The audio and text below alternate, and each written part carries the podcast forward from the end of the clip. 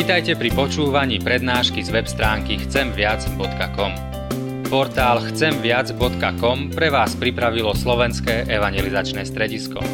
Nech vám táto prednáška poslúži na duchovný rast a múdru orientáciu v živote. Dajte ju do pozornosti aj iným. Pridajte si nás na Facebook alebo Twitter.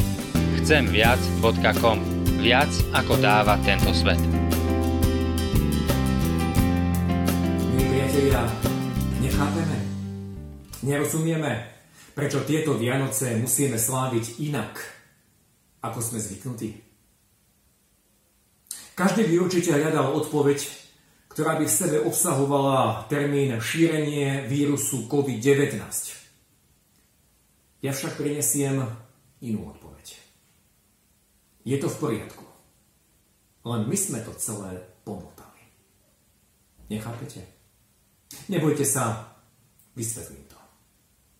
Žiaľ, my sme za celé stáročia si z Vianoc urobili sviatky pokoja, pohody, kde všetko má svoje miesto, kde sa všetko deje tak, aby sme my boli spokojní. Ak však pozorne čítame správy evangelistov, všetci účastníci alebo svetkovia vianočných udalostí boli poriadne vyrušení z toho svojho stereotypu.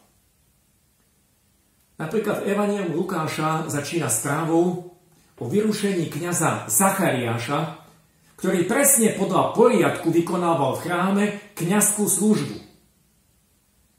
Vyrušil ho tam aniel, ktorý mu zvestoval Zachariáš, narodí sa ti syna.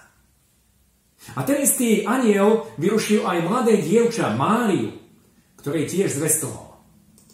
Mária, počneš a porodíš syna. Potom vyrušil Jozefa v jeho plánovaní, keď chcel Máriu prepustiť, lebo vedel, že to nie je jeho dieťa. Vyrušil ich potom oboch v ich plánovaní a snívaní, ako si založia rodinku, ako budú pokojne žiť v Nazarete. Potom nám Evangelia svedčia, že všetci obyvateľia Izraela a pravdepodobne všetci obyvateľia vtedajšej rímskej ríše boli vyrušení z toho pokojného spôsobu života. Lebo ako čítame v úvode 2. kapitoly Evangelia Lukáša, v tých dňoch vyšiel rozkaz od cisára Augusta popísať celý svet. Vtedy ľudia nemali počítače, nemali moderné spôsoby komunikácie, každý musel cestovať a dať sa zapísať v matrike, tak to môže povedať v matrike, kde sa narodilo. Potom pastieri boli vyrušení, keď si v pokoji strážili svoje ovečky. Striedali sa v noci pri strážení, určite v tom striedaní mali zavedený poriadok. A zrazu ich vyrušil aniel, a nie iba jeden aniel, ale celé množstvo spievajúcich aniel. Vyrušení boli aj všetci obyvateľia Betlehema, keď im potom pastieri rozprávali, čo videli a počuli od anielov. Vyrušení boli potom pohanskí mudrci, ktorí sledovali každý večer alebo každú noc pokojnú oblohu a zrazu sa objavil objekt, ktorý si nevedeli vysvetliť. Títo pohanskí mudrci neskôr vyrušili Herodesa a s ním celý Jeruzalém, keď hľadali tam v Jeruzaleme toho novonarodeného kráľa židovského.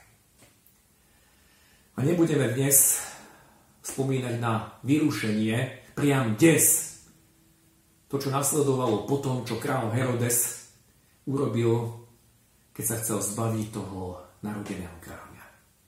Následky toho muselo znášať množstvo rodín v Betleheme a na jeho okolí. Ak si to, milí priatelia, zosumarizujeme, všetkých, o ktorých čítame v správach Evanielii, všetkých narodenie Božieho Syna vyrušilo. Tie prvé Vianoce vôbec neboli sviatkami pokoja. Nikto z tých ľudí neprešiel narodenie Ježiša ako pokojnú udalosť. Ale boli to udalosti vyrušení a vyrušení. Viete, a my dnes ticho plačeme za tým, na čo sme boli zvyknutí. Možno plačeme za preplneným kostolom, keď na štedrý večer sme spoločne a možno mohutne nádherne spievali pieseň Tichá noc alebo čas radosti, veselosti. Možno plačujeme za osobnými stretnutiami, našťovaním sa, ako sme si prijali všetci krížom, krážom, všetko dobré. Plačujeme za radostnou atmosférou, ktorá bola na našich uliciach. A namiesto toho musíme čeliť množstvu opatrení, ktoré nás chránia No pritom aj tak mnohí z nás si myslia, že tieto opatrenia sú zbytočné. Aj my sme vyrušení z tých našich zaužívaných stereotypov. A pritom žiadne vyrušenie sa nenesie ľahko a je potrebné ku každému vyrušeniu zaujať správny postoj. Nechcem sa, milí priatelia, opäť vrácať k tým adventným a vianočným postavám, ako oni reagovali na vyrušenie, aký postoj oni k tomu zaujímali, ale jednoducho tieto postavy môžeme rozdeliť do dvoch základných skupín. Poprvé tí, ktorí to vyrušenie akceptovali, teda prijali, a potom sa paradoxne stali nositeľmi pokoja, nositeľmi nádeje a radosti. A po druhé, tí, ktorí to vyrušenie veľmi ťažko prijali, snáď iba navonok, no vnútorne ho odmietli a následne začali obhajovať svoje pozície. Typickým predstaviteľom takéhoto postoja bol spomínaný kráľ. Milí priatelia, pravdou je, že vždy, keď Pán Boh k nám prichádza, prichádza s určitým vyrušením. A mohol by som menovať mnohé situácie, ktoré sú opísané v evaneliách, keď Pán Ježiš prišiel a vyrušil. Napríklad vyrušil tých, ktorí prišli na pokojnú bohoslužbu do synagógy v Nazarete. On tam prečítal text a on im tam oznámil, dnes sa tieto slova naplnili. Vyrušil rybárov, ktorí si prali siete a mysleli si, už za chvíľu pôjdeme domov. A on im povedal, odraste a hoďte na pravú stranu. A potom im povedal, odteraz budete loviť ľudí. Vyrušil Matúša, ktorý vyberal dane. Povedal mu, pod za mnou. Vyrušil Zachea, tiež colníka, ktorý bol na strome. Vyrušil trh, trhovisko na nádvorí chrámu. Vyrušil farizeov a zákonníkov s mnohými svojimi vyhláseniami. Vyrušil tých istých vodcov národa, ktorí jasne špecifikovali, kde sa majú zdržiavať malomocní, kde si majú lahnúť porazení, kde majú ísť žobrať slepí, na všetko mali svoj poriadok, svoje miesto. A Ježiš všetkých vyrušil, lebo on tých chorých uzdravil. Vždy, keď prichádza Ježiš, a on aj dnes prichádza cez Ducha Svetého, vždy ruší tie naše zabehané spôsoby. A priznajme si, milí priatelia, že sme si na všeličo už zvykli. Ako kresťania sme si zvykli napríklad na slobodu, že máme právo v našej krajine slobodne vyznávať svoju vieru, čo nám slúbil pritom Ježiš, ak prenasledoval, lebo keď prenasledovali mňa, budú prenasledovať aj vás.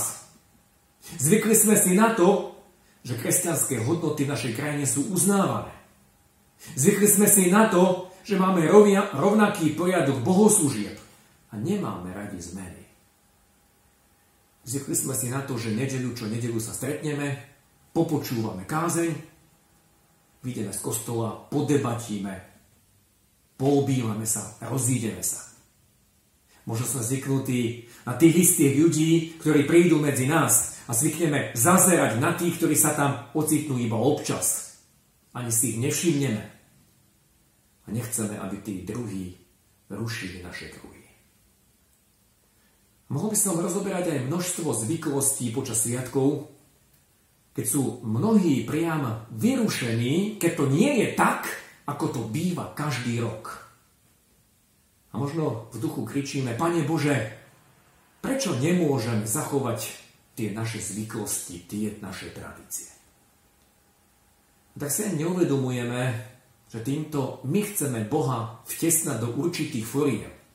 Lebo bez tej určitej formy si ani len nevieme predstaviť napríklad Vianoce.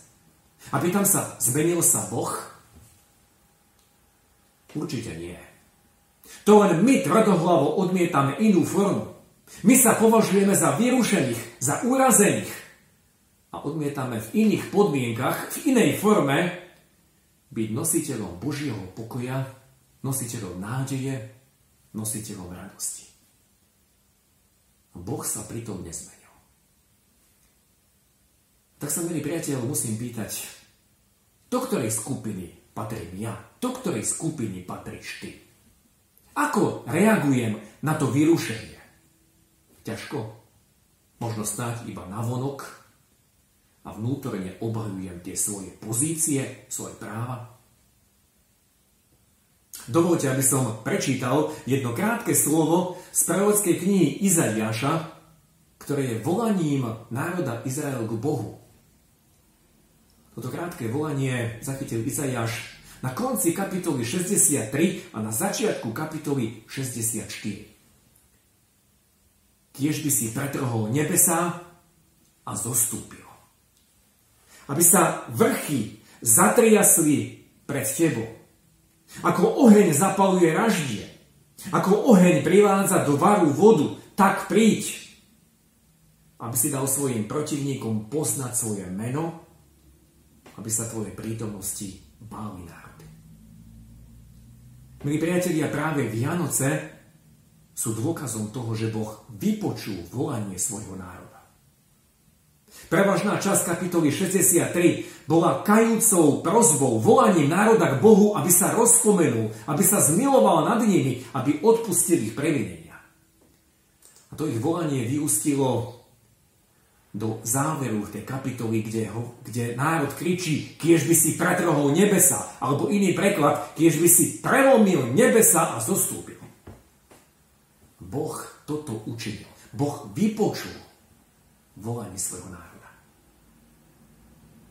A ďalej tam čítame o predstavách, ako si národ predstavoval, keď Boh zostúpi, aké to bude, že sa budú triasť vrchy, že to bude ako oheň, ktorý zapaluje raždie, že to bude ako oheň, ktorý privádza do, privádza do varu vodu. To všetko sú také mocné a viditeľné prejavy moci. O takéto prejavy prosil národ Boha. Podľa takýchto predstav oni očakávali Mesiáša. A my veľmi dobre vieme, že Ježiš neprišiel podľa týchto predstav, podľa týchto foriem. Pri jeho narodení sa netriasli vrchy. Pri jeho narodení nebol vidieť žiaden oheň, iba jedna hviezda, ktorú si aj tak všimli iba na ďalekom východe. Pri jeho narodení nebolo žiadne burácanie a dokazovanie sily. Naopak, Ježiš prišiel v tichosti, v pokore a skromnosti. A tak aj, aj tak týmto príchodom vyrušil mnohých, ako sme to už uviedli. On neprišiel ako násilník, ale prišiel a prichádza vždy ako ten, ktorý klope na dvere každého jedného srdca, ktorý sa ponúka, ktorý ponúka záchranu. Na záver, milí priatelia, Chcem sa ešte pristaviť pri tej prozbe národa Izrael, keď čítame, tak príď, aby si dal svojim protivníkom poznať svoje meno, aby sa tvoje prítomnosti báli národy. Hoci Mesiáš neprišiel búrácajúco podľa predstav židovského národa, táto prozba, toto volanie národa bolo vypočuté. Lebo poprvé jeho protivníci poznali jeho meno. Z pohľadu starej zmluvy protivníci boli všetci ostatní pohánia. A vieme, že Mesiáš sa narodil nielen pre Izrael, ale narodil sa pre každého človeka. Ježiš tesne pred svojim vstúpením vyslal učeníkov a prikázal im, choďte do celého sveta a zvestujte evanelium každému národu. Tu sa chcem na chvíľočku zastaviť, lebo som porovnával rozlišné preklady písma a s prekvapením som zistil, že slovo protivníci práve v katolickom preklade je preložené slovom moduloslúžobníci. Doslova, aby si dal modloslužobníkom svoje meno znať.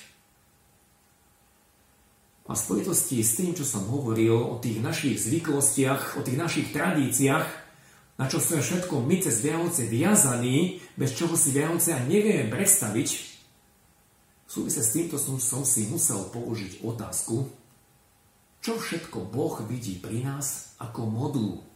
Teda niečo, čo sme my ľudia pridali k sviatku narodení jeho syna. A možno pre niekoho je to vianočný stromček, lebo bez neho si nevie Vianoce predstaviť. Možno pre iného je to vianočné jedlo, alebo niečo, na čo je zvyknutý a toto nemôže chýbať.